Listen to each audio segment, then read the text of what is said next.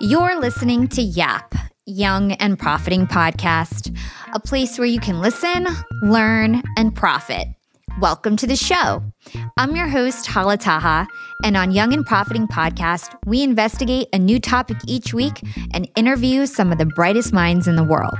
My goal is to turn their wisdom into actionable advice that you can use in your everyday life, no matter your age, profession, or industry. There's no fluff on this podcast, and that's on purpose. I'm here to uncover value from my guests by doing the proper research and asking the right questions. If you're new to the show, we've chatted with the likes of ex FBI agents, real estate moguls, self made billionaires, CEOs, and best selling authors. Our subject matter ranges from enhancing productivity, how to gain influence, the art of entrepreneurship, and more. If you're smart and like to continually improve yourself, hit the subscribe button because you'll love it here at Young and Profiting Podcast. One thing we talk a lot about on Yap is using sales and marketing techniques in every area of your life. Everyone is a salesperson and a marketer, no matter their profession. Whether you're pitching a new product to a team of investors or trying to persuade your husband or wife to go on vacation, you need good sales and marketing skills to maximize the chances of your desired outcome. One of the best people to talk about sales and marketing with is Guy Kawasaki. Guy is Canva's chief brand evangelist and former chief evangelist at Apple and the author of 15 books. As a former revolutionary at Apple in the late 80s and 90s, Guy popularized the concept of secular evangelism in the technology sector, and his ideas behind the concept have spread like wildfire. In this episode, Guy and I talk about the importance of knowing how to sell. He discusses his journey of how he went from schlepping jewelry to then working closely with an icon like Steve Jobs at Apple to ultimately impacting millions on a daily basis through the art of evangelism. We learn the golden rules of evangelism. And lastly, Guy gives his best sales and marketing tips. And we learn how to make a great pitch and some common mistakes to avoid. If you want to learn how to market your product better and sharpen your marketing skills, stay tuned to this one. Hey, Guy, welcome to Young and Profiting Podcast. Thank you for having me. It is such an honor to have you on the show. It seems like I hear your name all the time. You are also rocking the podcasting space. You're a host of the Remarkable People podcast. You're also a very in demand keynote speaker, the author of 15 books. And as for your day job, you are currently the chief evangelist of Canva, which I love that software. And previously, you're also the chief evangelist at Apple, and you're well known for helping Apple become a household name. In fact, you are known to have popularized secular evangelism during your time at Apple. And so I feel like Apple is a great place to start this conversation when it comes to your journey. Far away. Yeah. It was a long time ago, but it's super relevant still. And I think lots of great lessons. And from my understanding, you had no technical background before you worked at Apple. You had a degree in psychology. You were a law school dropout, and your former college roommate actually got you the job. And this was pre Apple that we know today. So 1983, the year before Macintosh came out and changed the world. And you were getting your MBA, you worked at a jewelry factory, and you said what you learned at the jewelry factory actually translated to your new job at Apple. So I thought that was really interesting. I always talk about skill stacking. So take us back to your 20 year old Kawasaki days, right before you landed your job at Apple. What were you like? How did you get your foot in the door? And how did your experience in sales translate to your job at Apple? So I worked for a jewelry manufacturer in downtown Los Angeles. And this manufacturer sold to retailers Tiffany, Tivol, Bailey Banks and Biddle, those kinds of high end jewelry store.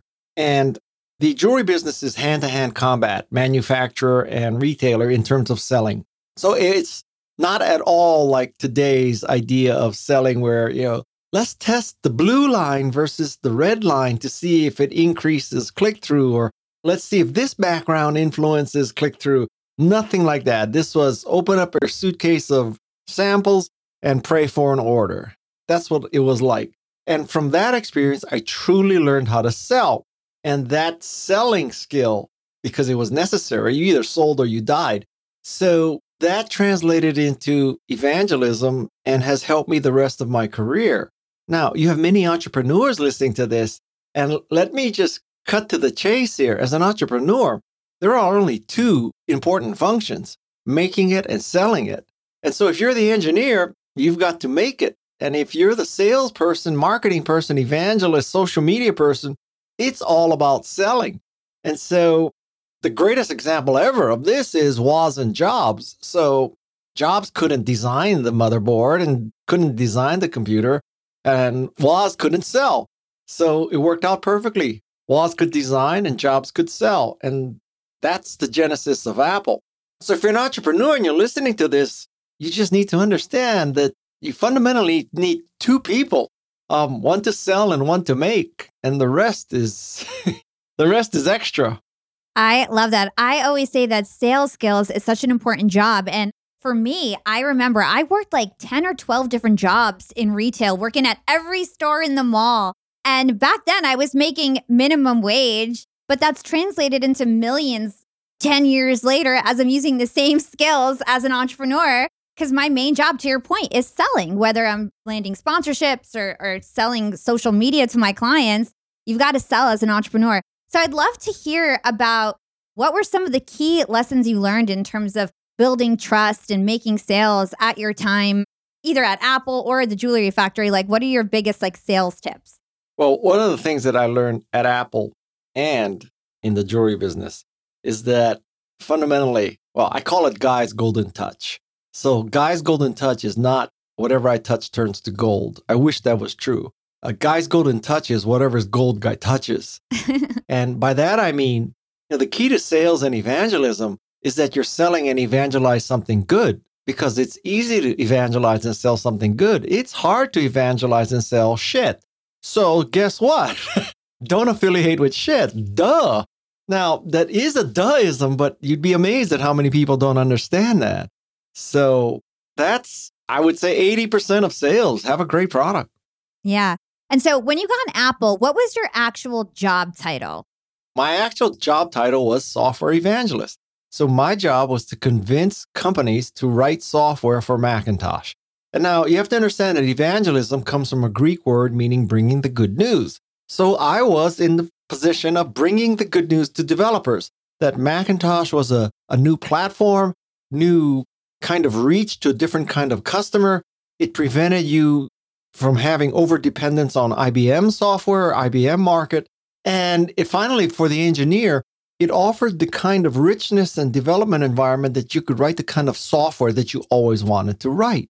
And so this was good news for a company. It was new customers in new markets with cool potential for graphics.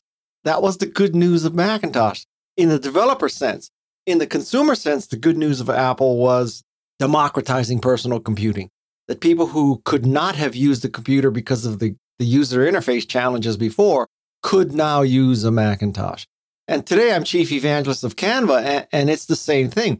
Canva has democratized design. So now you don't have to be an expert in Photoshop or have a graphic designer in your company or in your group or be a, a, graphic designer. Now you can create your own beautiful graphics. Yeah.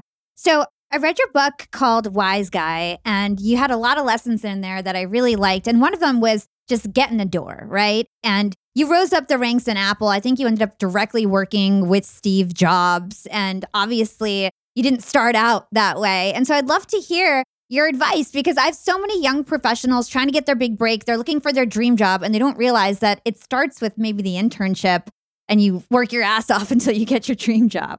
I think very few people initially get their dream job. Frankly, I'd make the case that when you're fresh out of college or, you know, in, in that bracket, you don't know what your dream job is. You don't have enough data to judge. So, particularly for this generation, your generation, over the course of your career, you'll probably have 10 or 15 jobs. So, you know, you shouldn't exactly sweat that, that you don't like the first two or three because there's 12 more to come. And it's different in my age bracket and older. You know, if you went to work for IBM in the 70s or the 80s, you expected to retire or die at IBM or HP. And that's just not true for your generation. So I am proof of, well, for one thing, okay, several pieces of wisdom. So, piece of wisdom number one is it does not matter how you get in. So, I got in because of nepotism. I got in because of my college roommate. Other than that, I had very few qualifications. Arguably, may, may not have any qualification. So I got in because of nepotism. But now, the important thing to know about nepotism or however you got in is that it's not how you get in, it's what you do once you get in. Because the day after I started at Apple, nobody gave a shit that I worked for this guy or that I went to college with this guy. At that point, it was you either are productive and useful and valuable or you're not. It doesn't matter. And now that can work both ways, right? So if you have no background like me and you get in and you prove you're valuable, nobody cares that you didn't have a background. The flip side is also true. So you could have the most amazing pedigree, Harvard MBA, Yale undergraduate, summer internship at Goldman Sachs. You work for McKinsey for a year. So you got this perfect, perfect background. But then you start at a company and you are useless. Well, guess what? Nobody cares that you work for McKinsey or Goldman Sachs or you went to Harvard or Yale. You are just useless. And so that's a very important letter, lesson. It doesn't matter how you got in, it matters what you do once you got in. I love that advice. And while we're on advice for like the younger bracket of my audience, I heard you once say, and I wasn't planning on bringing this up, but I feel like it's very relevant. you were saying that people should stay in college as long as they can. You said it was pretty funny. You were like, try to stay five years, not four years if you can't. I'd love for you to touch on that a little. So, of course, this does not apply to my children, but I think that college is one of the last times in your life where you are truly free. Your biggest problem is your chemistry midterm or your English paper that's due. And so this is the last time that those things are seeming big challenges and crises. For the rest of your life, you're going to be worried about making money, paying off student loans, finding a, you know, lifelong partner. God help you when you have kids, then, you know, you completely lose control of your life. And so you should enjoy college as long as you can. And with hindsight, I graduated in three and a half years because you know, I'm an Asian American. So I was like overly driven to, to graduate fast. And I didn't take advantage of things. So I could have gone to an overseas campus. The school that I went to had overseas in London and Brazil and Japan and, you know, you name it. They had an overseas campus. But no, I was the dumbass who wanted to graduate as fast as possible. I wish I had gone to an overseas campus. Well, the biggest regrets when people are dying are the things that they didn't do, but you turned out okay, guys. I think it's okay. I've overcome that.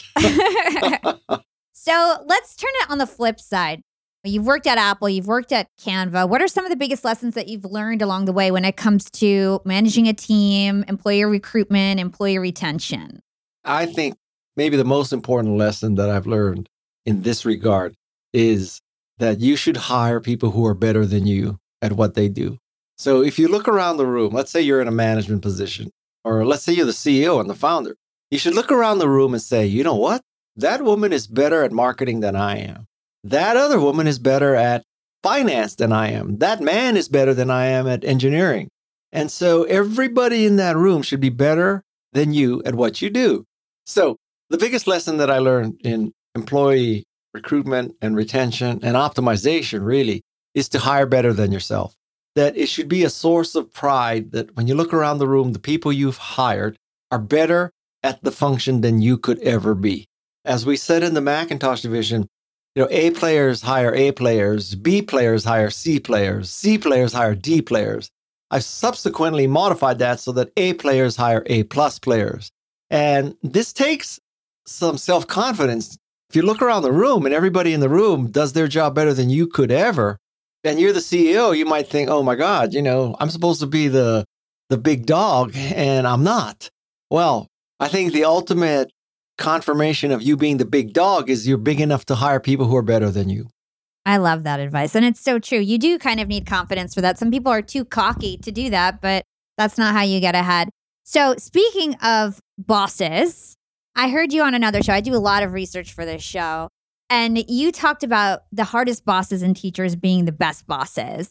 You mentioned Steve Jobs being your hardest boss, which I just think it's so cool you got to work with him. And then also your English teacher in high school was your hardest boss, but you didn't say what they taught you.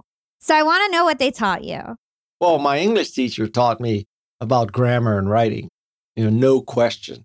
And grammar seems to be less and less important these days, but in those days, he just drilled it into us. So I learned about writing, the rigors of writing. From Steve Jobs, oh my God, I learned so much. I mean, I learned that uh, you can't ask your current customers how to innovate because all they want is better, faster, cheaper. I learned that A players hire A players or even better, A plus players. I learned that if people believe in what you believe in, they will go through all sorts of lengths to help you. That's evangelism. And I also learned some stuff from Steve Jobs in a, in a sense of what not to do because he was extremely demanding, even scary to work for. And it's not clear to me that that's necessary to succeed. Interesting. I love that. And so, like I said, I've been listening to a lot of interviews. So, Jordan Harbinger is actually my mentor and one of my closest friends. And you guys were having a conversation about luck. And you guys got down this rabbit hole about how Steve Jobs, Jeff Bezos, Mark Zuckerberg, Elon Musk, they had a lot of luck with their journey. And you were arguing that they're smart, but they're not that much different than everybody else. And so I couldn't tell if this was motivating or like depressing because on one side, it's it's a good thing that we all could potentially achieve that kind of greatness. I don't know if I exactly said that Jeff Bezos, Steve Jobs, and Elon Musk are not any smarter than any of us. The person I know best is Steve Jobs, and he's on a different plane of intelligence. Okay, let's concede that. Having said that, if you gave me a choice of here's a lucky CEO and here's a smart one, I probably would pick the lucky one based on what I know today. And now, when you have a Steve Jobs who is both lucky and smart, and could actually influence both sides. So if you're smart, you may influence your luck because you'll be in the right place at the right time. And if you're lucky, then you'll seem smart. It's not exactly a either or. You can be both. And arguably those people are both. My point was that it's not just about you. There are plenty of smart people in the world. And some of them have just been unlucky. Some of them have picked the wrong thing. Some have been in the wrong place at the wrong time, et cetera, et cetera. So if you start believing that you are God's given gift to entrepreneurship, man, you're going down a bad path. You should be humble enough to understand that it takes a lot of things to be successful, one of which is luck. Yes. And I'm sorry if I misconstrued your words there. It wasn't my okay. intention. It wasn't my intention. I wanted you to go to tell us that. And I want to understand do you feel like there's any way to like maximize our chances to get lucky? Well, part of it is just showing up. So you have to show up. I mean, luck, there's a saying, a Chinese saying that you have to stand by the side of the river a long time before the roast duck will fly into your mouth. Which is to say, you can't just depend on luck. You have to go make the luck happen and you have to be in the game. So if you're an entrepreneur, well, if you truly believe in luck too much, you may believe that you don't even have to be an entrepreneur, that someday, I don't know what, fortune will smile upon you and bada bing, bada bang, you're presented with the next apple. That's not going to happen. You have to go start the apple. You have to go fail a few times.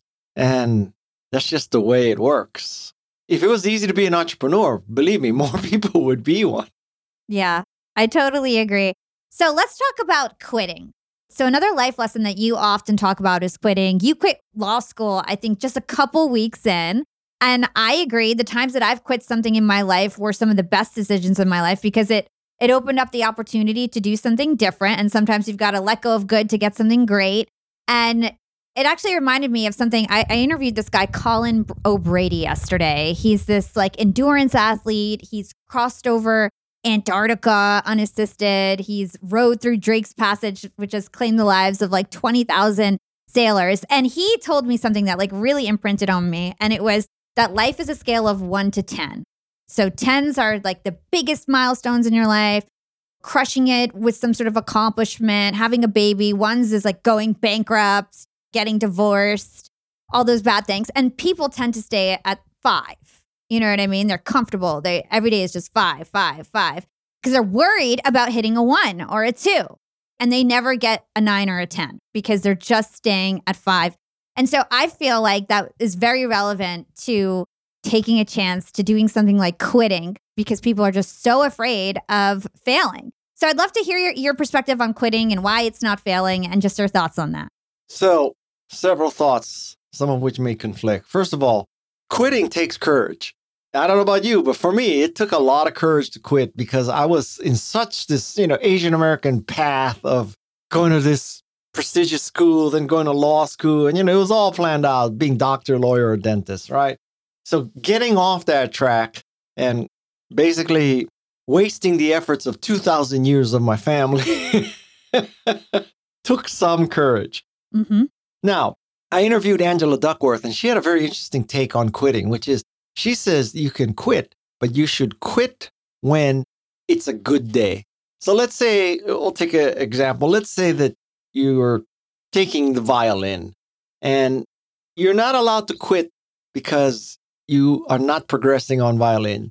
You can quit if you're doing well with violin and you just decide that you don't like it. That's okay. But quitting before you even get to that point is not okay. It's a very interesting perspective on quitting. It's easy for her to say and me to say, but not necessarily to do. But anyway, so that's an interesting thing about quitting. You just you have to quit in the right way for the right reason at the right time. That is interesting. I also think that, well, let's see. I quit that law school. I have no regret about that. I think it, the concept of a slippery slope is vastly overrated. So you can make the case, oh, God, you quit law school. So now you're a quitter. You're not going to be successful for the rest of your life. You're just going to be a bum because you quit law school. Well, that didn't exactly work out that way.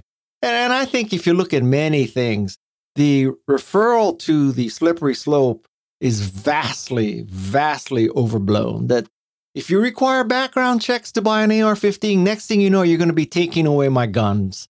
That's a slippery slope fear, right? But it ain't true. I mean, so you need to beware of being too afraid of the slippery slope. Now, if you quit three or four things in a row, you probably should be worried about the, sl- you know, you are going down that slope. But quitting one thing, I don't think so. And now a quick break from our sponsors. Young and Profiters, they may call me the podcast princess, but I'm also the LinkedIn queen. I've been a LinkedIn influencer for six years now, and I teach one of the most popular courses about LinkedIn. And I love to teach sales on LinkedIn because when it comes to B2B sales, LinkedIn has got that on lock. LinkedIn is where all the decision makers are hanging out. There are 180 million senior level decision makers on LinkedIn and 10 million C suite decision makers. These people are on LinkedIn and they're in the mode to buy.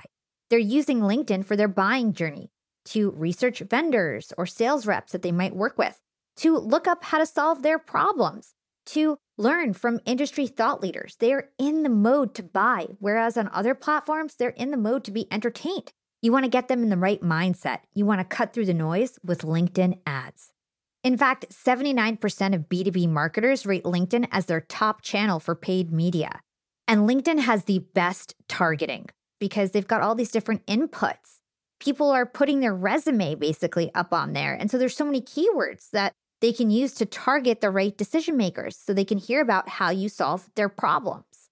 And I've got a special gift for all you young and profiters who want to try LinkedIn ads. You can get a $100 credit. LinkedIn was super generous.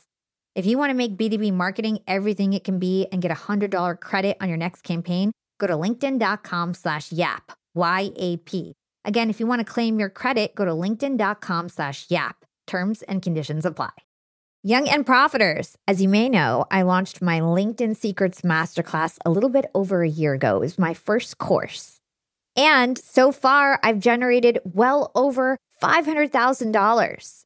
And the best part is, I didn't have to figure out how to set up my mastermind subscriptions, how to do abandoned cart targeting, and all of that tech geeky stuff. I just left that all to Shopify. Shopify is the global commerce platform that helps you sell at every stage of your business. And if you're in that I need to sell more with less stage, Shopify Magic is your AI superpowered sidekick ready to whip up captivating content that converts. And it doesn't matter if you're selling digital products or vegan cosmetics. Shopify helps you sell anything, anywhere, from their all in one e commerce platform to their in person POS system. Stop those online window shoppers in their tracks and turn them into loyal customers with the internet's best converting checkout. I'm talking 36% better on average compared to the other options out there.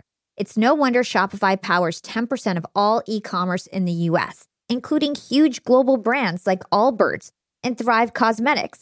It took me a day to set up my Shopify store.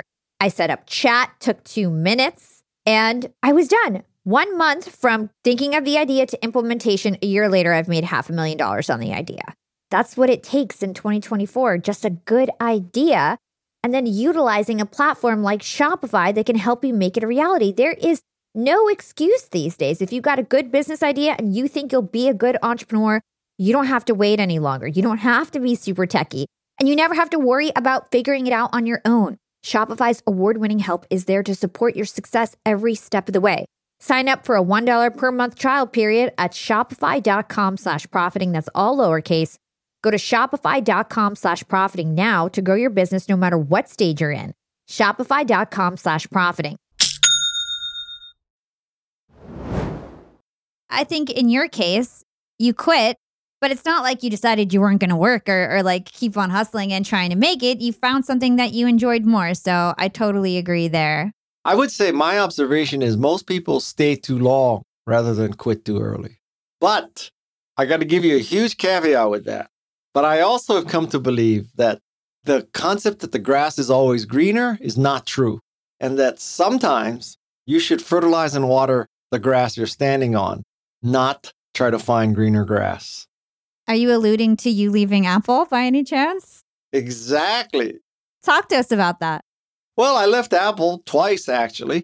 Once because I wanted to start a company, but actually both times because I wanted to start a company. But you know, let's be honest when you leave a company to start another company, you can talk about all the romance of entrepreneurship and you want it to dent the universe and blah, blah, blah, blah.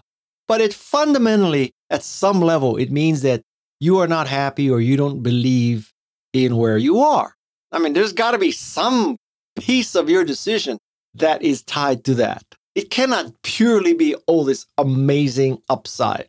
And so, listen, if you had told me when I quit in 87 and 97 that Apple would become a $2 trillion company, I would have told you, you are on hard drugs. like hard illegal drugs. There is no way. The first time I quit Apple, it's not clear that Apple would have survived.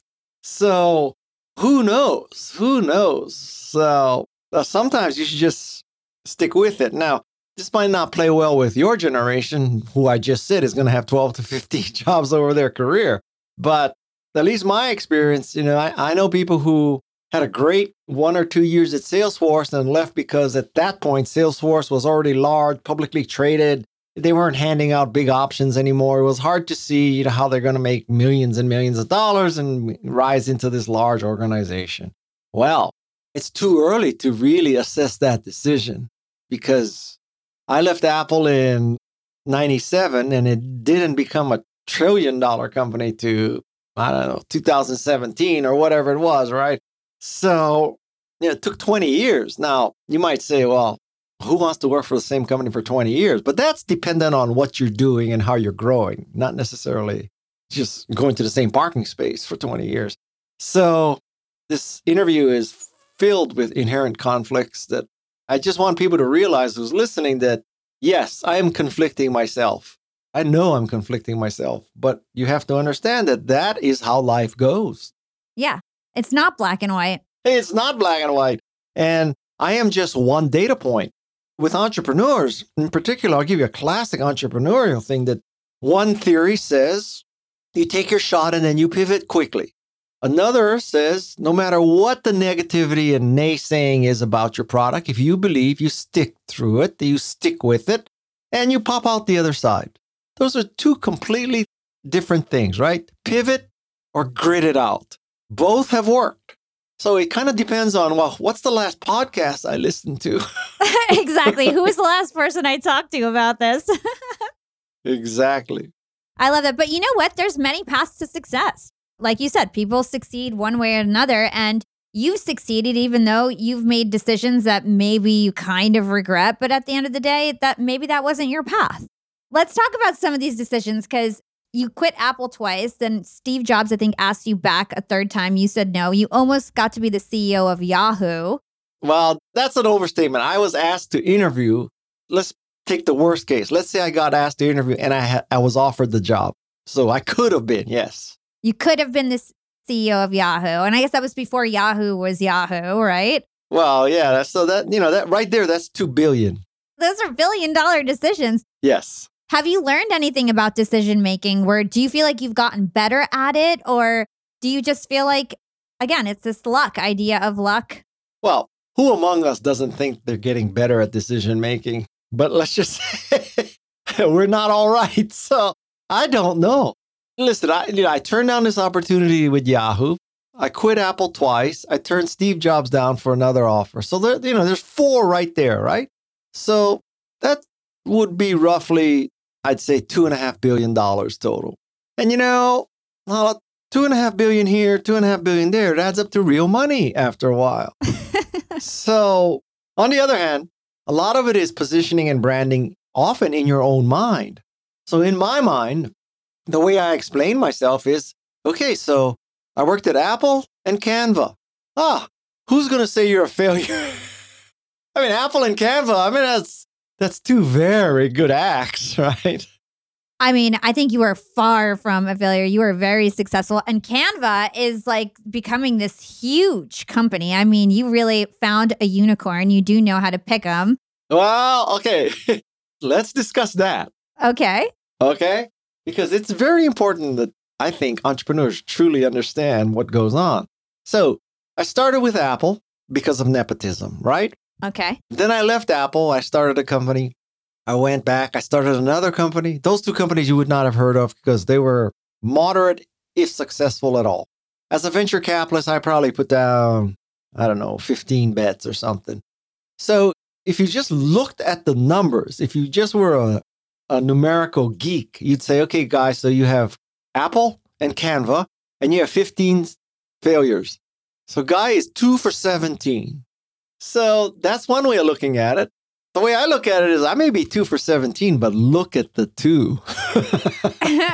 look at the two and and you're everybody knows who you are. You're hosting a popular pod. You're being way too modest. You've written 15 books. Come on. No, no, no. Well, you know, but listen, I'm I'm not a trillionaire. I'm not a billionaire. I'm, you know, I just like I'm a surfer. I just like to like to surf and podcast. That's what I do. I surf and podcast. That's my I have decided that you know, my podcast, I'm on a mission to make people remarkable with my podcast. And it's not because of my wisdom, it's the wisdom of people I interview, such as if you're an entrepreneur, I've interviewed Steve Wozniak. I've interviewed the CEO of Poo-Pourri, which is a great story. Don't laugh at that story. Suzy Batiz, a Frey Farm, the most pumpkins, uh, the Hint Water. So I have a lot of different kinds of entrepreneurs in my podcast. And I think my podcast is actually over the course of my lifetime. I've been an evangelist, I've been an investor, I've been an advisor, you know, whatever, et cetera, et cetera. The best work I've ever done is my podcast, without question. It's also the least appreciated. I might be able to help you there. Yeah. I have to say, my client, Marshall Goldsmith, went on your podcast and we were planning to put out a podcast, and you were so good at the podcast that he literally came to me in a meeting and he was like, Hala, I don't think I want to do this podcast anymore. And I was like, why? Marshall, you were so excited about it. And he's like, I went on this guy's podcast, Guy Kawasaki, and he was so good and so prepared. And this is just way too much work. I cannot be doing this at Hala. And I was like, all right, we'll switch gears, whatever you want, Marshall. this is a great story. So of course, I've been on the other side of this discussion, right? So one day I get an email from Marshall Goldsmith, and I hope people out there understand who Marshall Goldsmith is. He's like the living Peter Drucker, of course. They may not know who Peter Drucker is, but so Marshall Goldsmith is arguably the best executive coach in the world, maybe ever. And so he sends me this email, says, Guy, you changed my life. and I said, Is this spam? so he says, give me a call to schedule a time. So I call him and it's really him. And he says, you know, guy, he tells me this story that he was on my podcast and he listened to it. It's so well done and I was so well prepared. He just doesn't want to do it anymore. He told me, guy, you you changed my life. You made my life better because I was going to try this and it's too much work and it's too hard. I don't want to do it anymore. And so that is like one of the greatest forms of praise I've ever had. How funny is it that it's all coming full circle and then I'm the one behind it? That's so funny. That's true. I lost you a client. I'm sorry. No, we're doing all his social. It's all good. Okay, okay. I have a question for you Sure. because I've been on the other side of this conversation, you know, 175 times. Okay. Okay. So, are you just so smart that you have remembered these details to ask me these questions, or do you have notes in front of you? Oh, well, I have a teleprompter. Okay. So, you're looking at the notes? I can flip back and forth. And usually, when I say the question, um, the, in the very beginning, when I do the intro, Yeah. I'm reading it because I don't want to butcher it. Okay. But then as we're going along, I'll peek at it, I'll read it, and then I'll flash it back down so that I just have my notes. I'm very, very well prepared. So I have a little teleprompter and I just flip back and forth. Well, listen, I've been on many of these interviews and nobody, seriously, okay, no bullshit. I've never seen an interviewer who makes better eye contact and yet seemingly has all these facts memorized. Thank you. Never. So that's why I asked you how you did it because I was all set for you to tell me, no, guy, I did all my research and it's all up here. Well, a lot of it is. Yeah. A lot of the conversation has been all up here. And a lot of the conversation, like I'm just flipping through and being like, oh, yeah, I, I, I wanted to ask about that. And I don't have time to read it all, but I just see like little bits of it. And, you know, part of the confidence is just writing it all out and preparing. So I, I hope that you don't edit this part of the conversation out. But I want all you people listening to this podcast that Hala is a fantastic interviewer. And I say that and I consider myself a fantastic interviewer. Aw, thank so- That's so sweet. Thank you so much. That's so nice. I won't cut it out because there's whatever. I prepared. I always tell everybody, you got to prepare, man. I go on interviews and you know what they do to me sometimes? I hop on. How do you pronounce your name? yeah. I'm like, oh, you so you haven't listened to one episode. Why am I on here? I have a theory. We're going down a deep hole right now. So we are. I have I have a theory that I like to start my podcast with a question that sets the interviewee back in the sense like, holy shit, guy really read the entire book. Me too. He's not asking a question from the intro or chapter one. He's asking a question from the middle of the book, or he's asking a question that, God, he watched some YouTube video like 10 years ago that I did. He this is not just somebody stuck the Wikipedia entry in front of him and said, okay, go ask, you know, Jane Goodall these questions. 100%. Yeah. I do that too. I'll make sure that I say something just so that they feel comfortable like, "Oh, okay, this is going to be a good interview because she actually like knows these little details." Yep. I didn't just read your Wikipedia page. Yeah. All right. So, let's get back to the actionable advice for these young and profiting podcast listeners. Well, but that's actionable, Hala. I mean, the lesson here is 99.9% of the people, whether it's podcasting or entrepreneurship or, you know, whatever, don't freaking prepare. Yeah. They think they're just a very good example of this is pitching your company. Mhm. So most entrepreneurs believe that they're natural communicators. They're going to rise to the top. They're going to rise to the occasion and they're going to just pitch from their hearts and it's going to work out right because they're natural. And that's total unequivocal bullshit. And so you need to prepare. I want to stick on this. Yeah. So if Steve Jobs, if Steve Jobs used to prepare for weeks for a keynote, and if Steve Jobs needs to prepare for weeks, guess what? You are not Steve Jobs. Not you. Hala, you listening. You are not Steve Jobs. So if Steve Jobs needed weeks, you probably need months. hmm And I have to say, having a good pitch skills, being able to demo your product, this is so key. I have a funny story too. So when I was first starting Yap Media, I was just, I had my podcast two years into it, grew this brand. People were asking me to be their client. I kept pushing it away. And then finally was like, fine, I'll give this a shot. I had volunteers and interns and I was like, I'll, I'll hire them, right? Yep. I remember I went, I had a billionaire that was interested in my services. His name is Jason Waller, still my client. Yeah. And I had no website, I had no logo, I wasn't even incorporated. I had no trademark, nothing. All I had was my PowerPoint presentation skills. and I was a good presenter and I did it for myself already. And so I went in, I gave a pitch, and I closed like my first deal was a $30,000 monthly retainer from a freaking PowerPoint presentation. that I just designed really nicely. And so it just goes to show you like if you can pitch and demo, you can make so much out of literally nothing. Well, especially now, if you use Canva instead of PowerPoint, you would have gotten a 50,000 retainer. I did use Canva. Okay. I've been a user of Canva for like, I've been like, I don't know how they're not sponsoring me yet. I've been using Canva for like five years. I work for them. They don't sponsor me. I literally made my presentation on Canva. oh, great. But you know, the lesson there is, but you prepared, obviously, right? That's number one. I was preparing my whole life. It's like you prepare, like preparing with so many different things, like presenting at HP, presenting at Disney, presenting in my MBA. It was just like many, many experiences that led up to that moment that changed my life. Yep. And so the lesson there is you got to show up and you got to be gritty. As I said before, standing by the side of the river, the roast duck is not going to fly in your mouth. Yeah. But I want to hear more advice about your pitching skills because I know that you talk about it a lot with evangelism. So, like, how should, like, what should we do? How should we prepare for a demo? Like, what do we need to know? Okay, so first of all, I think the key to a pitch is the preparation. And the preparation for an entrepreneur, let's say you're pitching to a venture capital firm. So you had better know who's in that room, where they came from, what schools did they go to, what are their interests, what are they invested in, what boards are they on, everything like that. You're, you're looking for hooks that, oh, we both went to Stanford, we both like to surf you're on the board of copper and I love copper, you know, as my CRM solution.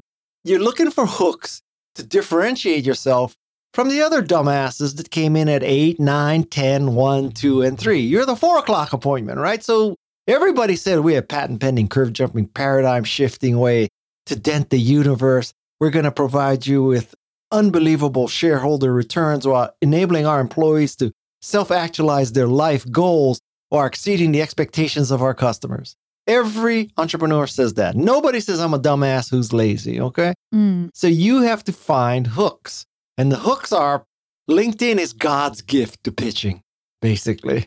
If you don't study LinkedIn before a pitch, something is wrong with you. You're an idiot. It's like have a sign on your head that says, I am clueless. so th- that's the preparation. I think initial concept is you can never be too brief. I've never sat in a presentation or a pitch and said, this was too short. It was too succinct. Something is wrong. I have never ever said that. And I've sat in thousands of pitches. So, uh, you know, I, there's the guy Kawasaki 10, 20, or 30 rule, which is 10 slides in 20 minutes, 30 point font minimum. So that's a good sort of foundation or framework. The other metaphor that I would love for entrepreneurs to understand is to think of yourself as an airplane or a pilot in an airplane. And at two ends of the spectrum in airplanes, there is the 787 Air Airbus A380 at one end, and at the other end, there's the F15, there's the, you know, the F18, the whatever. And so the A380 and the 787, they have two miles of runway and they go rumbling down. And then at the end of two miles, they take off and everybody says, How the hell can half a million pounds ever exceed? But anyway, so, you know, it's a miracle that those planes take off.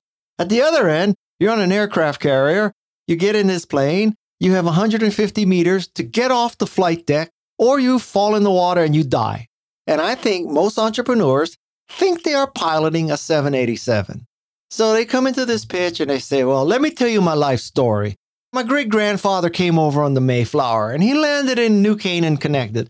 And then he started a horseshoe business and he went and like, and then, uh, and then, okay, finally, so, you know, then they made it rich. So they endowed a, a fellowship at Yale and I got into Yale. And then that first summer I worked at Goldman Sachs and then I got an Harvard MBA and I started at HP in the internship program. And then I took Windows classes and finally, I decided to start a company. Okay. That's the Airbus A380. The F 18 pilot has got to get off the deck, and you should be an F 18 pilot. So, in the first 30 seconds, everybody in that room should understand what you do. I have sat in so many pitches where they're talking about their whole family heritage, their education, their strategy, the size of the internet. Oh, the internet's going to be big. You know that, right? So, let me explain how big the internet will be. And this is right now. And so They're this Airbus A380 trying to get down this two mile runway. And I'm sitting there, and I'm thinking, is this hardware? Is this software? Is this e commerce? Is this social networking? Is this AI? What the hell do they do? And so I think the most important lessons are be brief, prepare, and get your ass off the tarmac as fast as you can. 30 seconds into it, they should understand this is a software company. This is a cloud based software company. What does Canva do? It democratizes design so you don't need Photoshop. There, I said it. Five seconds. I love that. And practice, right? I'll hop on discovery calls. I know they can't afford my services and I'll just do it to practice, right? Practice your pitch. Hold tight, everyone. Let's take a quick break and hear from our sponsors.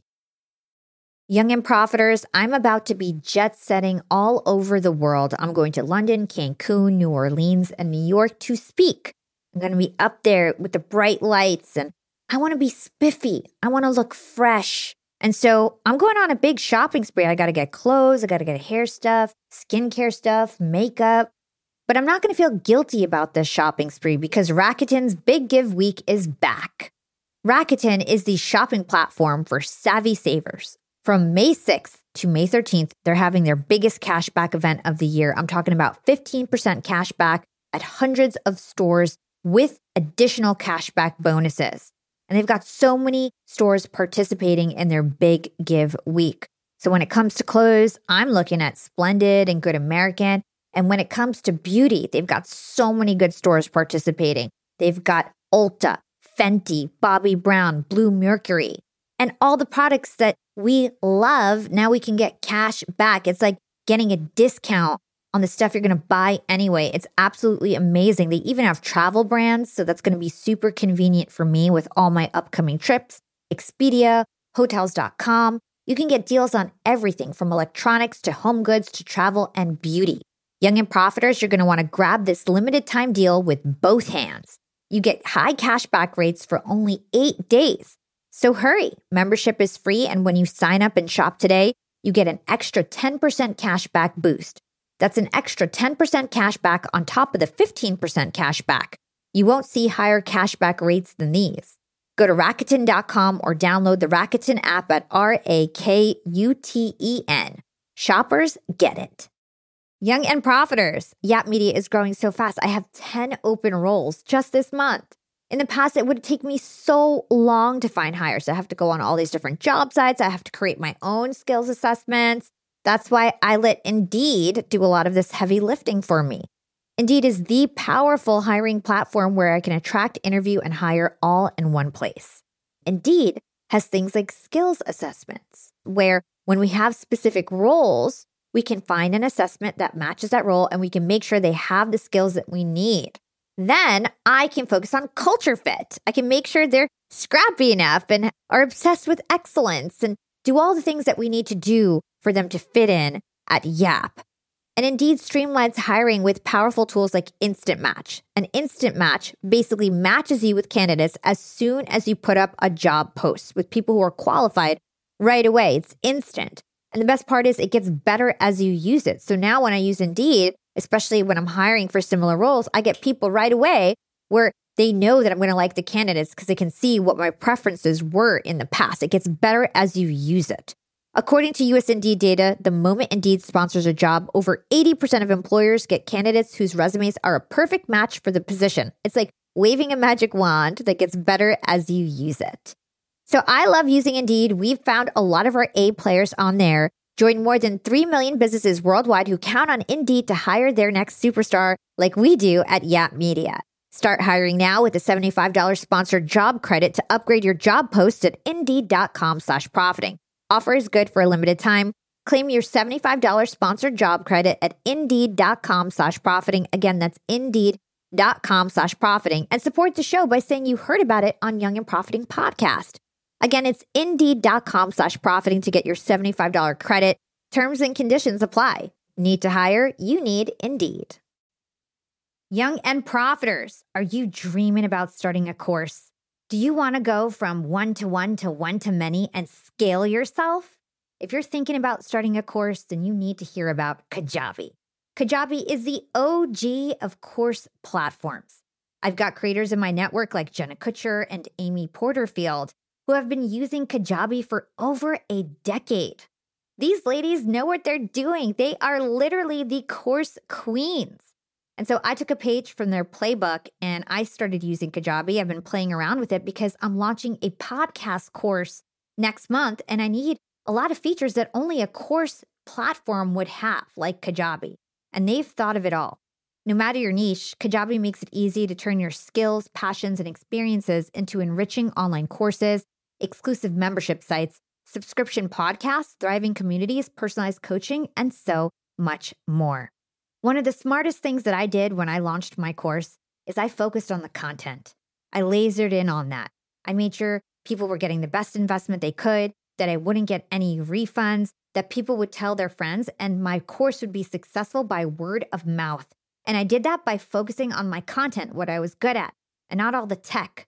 Leave the tech stuff for your course to Kajabi. They are experts in that area and they've thought of everything that you would ever need for your course. So if you want to start your course, now is your chance. As you guys may know, I always ask my sponsors for a free trial for any software that we talk about on the show. And Kajabi was super generous. They gave us a free 30-day trial that you can get at kajabi.com slash profiting. Right now, Kajabi is offering a free 30-day trial to start your business if you go to kajabi.com slash profiting. That's K-A-J-A-B-I dot com slash profiting. Go to kajabi.com slash profiting and join the creators and entrepreneurs who have made over $7 billion. Um, how about who we should pitch to? So there's the right people and the wrong people, and some of them are really uphill battles. So I'd love to hear that. Well, you may not agree with this piece of advice, but I think that when you're starting out, you should pitch to anybody who'll listen. I don't think you can be proud. Now, of course, you know, we'd all like to pitch to John Doerr or the general partner, the big cheese at Sequoia or Kleiner Perkins or whoever, right? We'd love to pitch to Elon Musk. We'd love to pitch to Tim Cook, et cetera, et cetera. But I'm telling you, when you start off, you should just pitch to anybody who'll listen. And it's for the reason that you mentioned that, you know, yeah, you may be starting with the summer intern who's not going to make a decision to write you a check for 5 million bucks. But 20 summer interns later, you will be meeting with a partner. At that point, it's too late. You need to have had 25 rejections and 25 practice sessions to be ready for this great meeting. And you have to pay the price. Yeah. So, what about like more generally, though? Like, when it comes to evangelism and trying to market a product, yeah, you don't want to market a product to people who just don't believe in it. You want to go agnostic. I want to hear those lessons from you. So, I would say that here we go with some sort of conflicting advice. On the one hand, I would say that you should pitch even a product to anybody who will listen. It's good practice and you may never know. You may think that this person is not qualified, but this is a summer intern or secretary, administrative aide, customer service manager, whatever. Not the decision maker. But guess what? The decision maker is listening to this person because this person really does the work. Or this person you're pitching to, spouse is a decision maker at another company. You just never know. So I'm really into indiscriminate pitches. I think it's also humbling that you should not think that you are so freaking important that unless you are talking to the CXO, this company is not worthy of your time. Like, Frankly, you know, you're bullshit. You're full of shit. Anyway, so that's one thing. Now, on the other hand, as you say, you could be wasting a lot of time doing what I'm saying. And I freely admit that. But I would say that, yes, go for it. Go do your qualification and figure out who the decision maker, et cetera, et cetera is. Yes. And again, LinkedIn is your greatest weapon in this. But if you said, okay, guy, should you pitch too much or too little? Should you evangelize too much or too little? I would say too much. Err on the side of doing too much. And this is completely in the face of the concept of select a few targets, know them well, get just the most highly qualified, specific, use a rifle I'm telling you, use a shotgun. Yeah. I mean, this goes back to a lot of the things that we've been touting today, like expanding your luck, showing up, getting practice, preparing, right? It's just all those things combined because you never know who you pitch to like what that will end up being or who they'll end up being in 20 years, even. Okay, I'll tell you a great story that you as a podcaster will truly appreciate. Sure. So, do you know who Angela Duckworth is? Yes. MacArthur Award winner, you know, grit, right? Yes. Okay, big deal. Maybe she's your client. Not my client, but probably will be on my podcast soon. Okay, so who among us as a podcaster would not want to have Angela Duckworth? Nobody. Nobody. Nobody in their right mind. Maybe Joe Rogan wouldn't want. But anyway, so I want Angela Duckworth, right? So I don't know her. So I send an email to whatever, info at angeladuckworth.com. No response. Weeks go by and I default to yes. I kind of say, I like, I really didn't know exactly what I was getting into today, but I default to yes. Now, if you think that I did all the research and you had Marshall Goldsmith and you know how many followers are, you're the most influential person on LinkedIn and all, and that's why I said yes, you can believe that. God bless you, but that's not the truth. the truth is, I default to yes. So I default to yes. And one day I'm on this podcast as a guest, and the person starts off by saying, Yeah, so, you know, hi, my name is whatever, Trixie Smith, and, and I live in, I don't know, Mobile, Alabama, and I am a freshman in high school. Oh boy. And so we're going to talk about whatever, innovation, right? And I was sitting there saying, God, you are such a dumbass. Like, why did you accept to waste an hour of your life on a podcast with a 14 year old person from Alabama? Not that I have anything against Alabama, but you know, and she probably has five subscribers to her podcast mom and dad, aunt, uncle, and younger brother. Okay. But lo and behold, man, she asks great questions. And then at the end of this podcast, I say to her, Who else have you had on your podcast? Because I'm thinking, who else was dumb enough to say yes, right?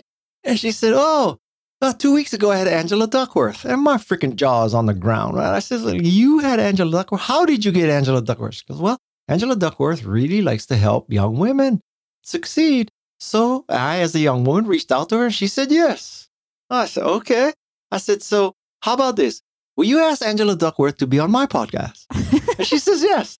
So she, 14 year old girl in, like I said, Mobile, Alabama, with Over the Moon podcast, she writes to Angela Duckworth, CCs me, and lo and behold, Angela Duckworth answers. And one thing leads to another, and I get Angela Duckworth on my podcast. Amazing. So that's people might think, oh, guy, everybody knows who you are. You're a big deal, blah, blah, blah. So that's how you, even Angela Duckworth would be thrilled to be on your podcast. You know, she's probably just checking info at angeladuckworth.com every half an hour looking for that invite. But the truth is, it was a 14 year old podcaster from Mobile, Alabama with five subscribers who got me on, who got me Angela Duckworth. Now that every entrepreneur should listen to that story and say, huh, God, what's the point? Point is, you never know. You never know.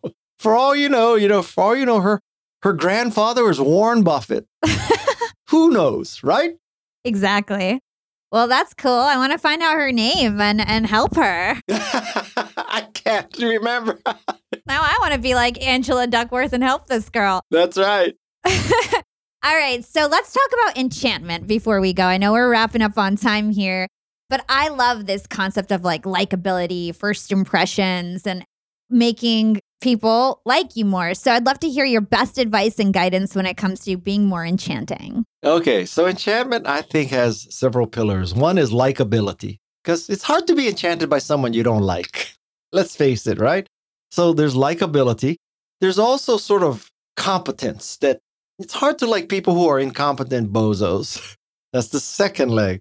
And the third thing is trustworthiness, because you could like somebody, you could like some TikTok influencer. That doesn't mean you trust that TikTok influencer. You could like Paris Hilton. That doesn't mean you trust Paris Hilton. So, likability, trustworthy, and competence. Those are the three pillars of enchantment. And so, this book, Enchantment, is about how to increase all three of those things. As far as likability, I think a lot of it is just, well, this was written before the pandemic, right? So, I think a lot of likability is what is your handshake like? Is it like wimpy? Or are you trying to crush the person's hand? Or is it in the middle? What is your smile like? Is it a grit your teeth, hold the pencil in your teeth kind of smile? Or is it a legitimate, happy Duchenne smile? Are you showing crow's feet? You're too young to have crow's feet, Hala, but are you showing your crow's feet or not? Because crow's feet is a very good indication of sincerity and smiling.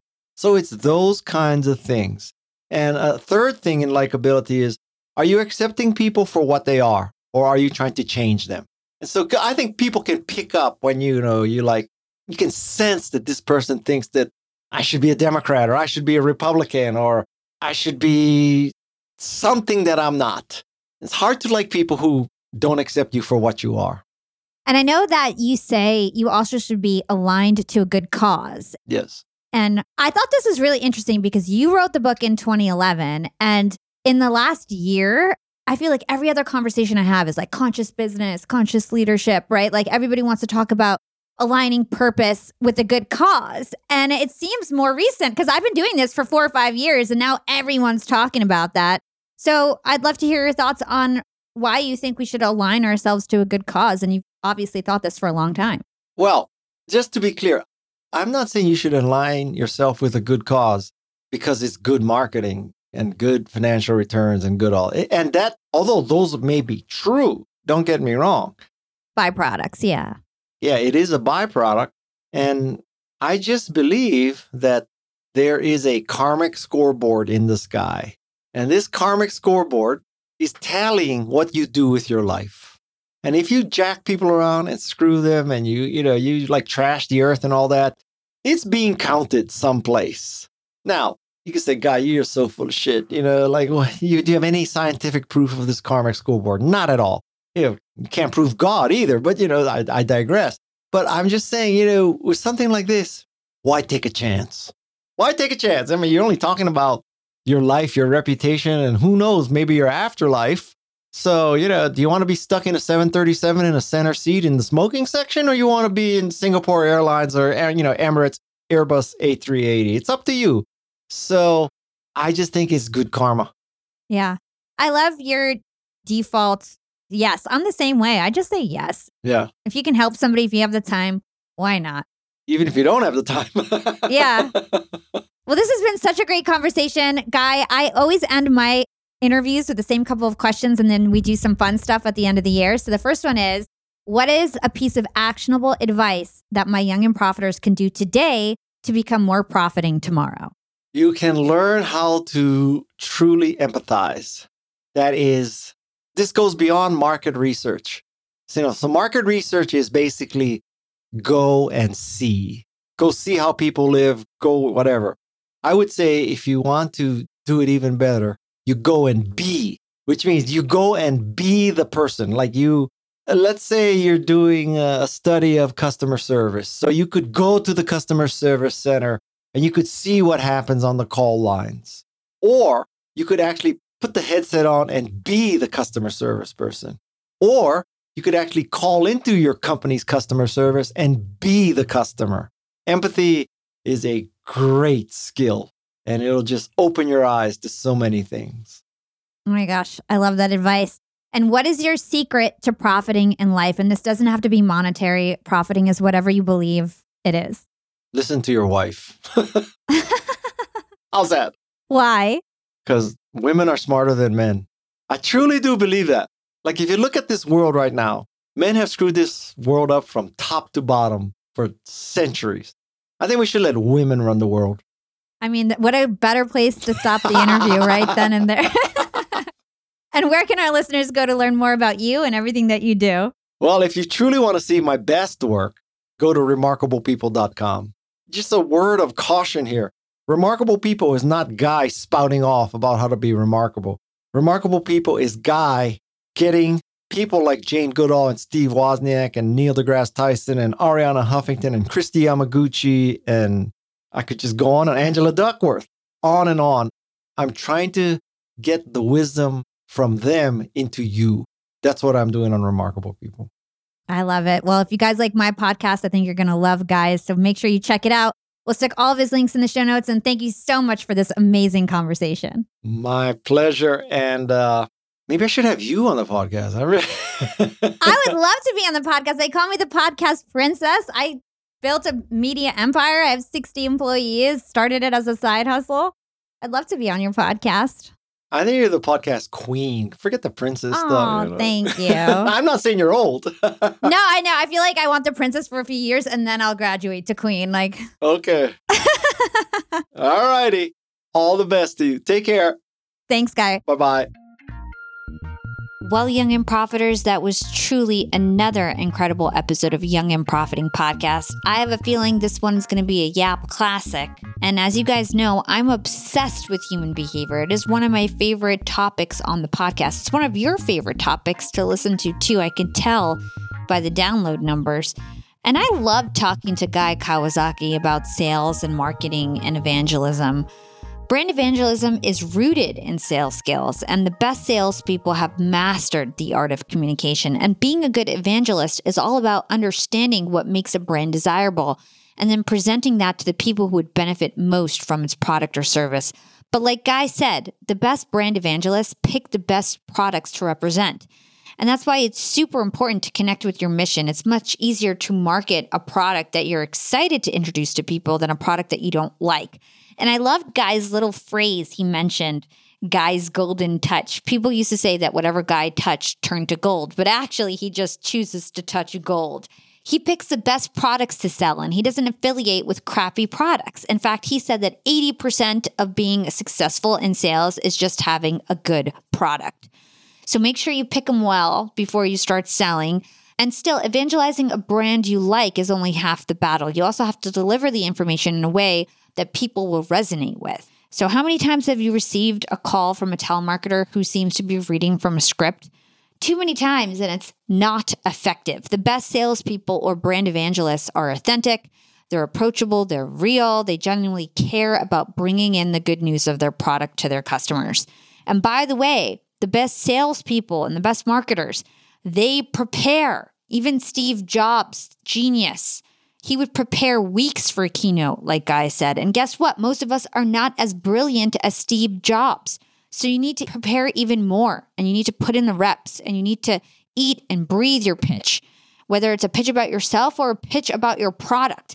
And like Guy said, he sat through thousands of pitches before, and so many people have wasted his time by focusing on things that had nothing to do with their pitch, by giving too much backstory, by not having their facts straight, by not having their storyline straight. And because of their poor presentation skills, they lost an opportunity and their ideas seemed less desirable. I've seen this over and over and over again. People have terrible presentation and communication skills. You also need to remember who you're presenting to. Make sure you cater your presentation to the people that are in the room. Make sure you find out little tidbits of information that you can throw in to show that you did your prep work, to show that you customized it for them. And don't skip corners, young and profiters. Do your research. Preparation builds confidence. And when you prepare, you increase your chances of winning. Too many people think they're going to wing it in life. I hear this all the time. I wing it. Yeah, I'm just going to wing it. Yeah, right, you're going to wing it. Anybody who I hear that wings anything is a freaking loser. Okay? If you're going to wing something, you're a loser who's lazy and doesn't prepare. I'm just going to call it outright. Winging doesn't work. You could be the most talented person in the world and you're still not winging it. Beyonce doesn't go on stage and wing it, even though she could. Right? I could go on this podcast and wing it but I would freaking never do that because I would never want to waste the time of the other person in the room. I would never want to potentially deliver something less than perfect to my young and profiting listeners and have the possibility that this could be less than the best that I could deliver. Never wing anything. Practice your pitch, guys. Practice. And by the way, practice before you have a product. Practice pitching yourself. Practice pitching your company's product. Get the practice because I promise if you're 20 years old from now, 10 years from now, you're going to be so thankful you practiced your pitch, no matter what it is you practice, because all those things will stay with you and you'll be able to transfer that skill no matter what you're promoting in the future. I promise. So be brief, be concise, come with the energy, don't be boring, believe in yourself, believe in your products and practice. Pitch to anybody who will listen. And if you don't have a product or business, pitch yourself. All right. Good presentation skills can change your life. Good presentation skills changed my life. I don't even know how many times and leveled me up in life. I have to say, it's one of the best skills you could have in life. Learning how to create PowerPoints beautifully, getting a design eye for how to create a good slide. It sounds so basic, but it's literally one of the most powerful things you can do for yourself in business. Okay.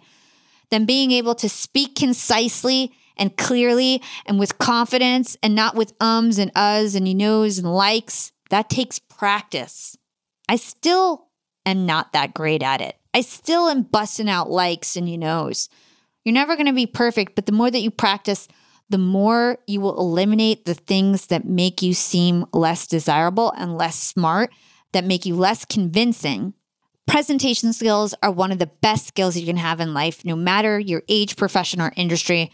It is something you can take with you every day and it will improve every single day of your life. I promise. So I hope this inspires you to level up your PowerPoint skills, to level up your presentation skills, to practice your pitch, no matter what that pitch is, to make up a pitch if you don't have one yet. And thanks so much, guys, for listening to another episode of Young and Profiting Podcast. If you enjoyed this conversation, if you learned something new, make sure to drop us a five star review on your favorite podcast platform. Apple Podcast reviews mean the most. As always, thank you so much to my amazing Yap team. I couldn't do this without you. And without further ado, this is your host, Hala Taha, signing off.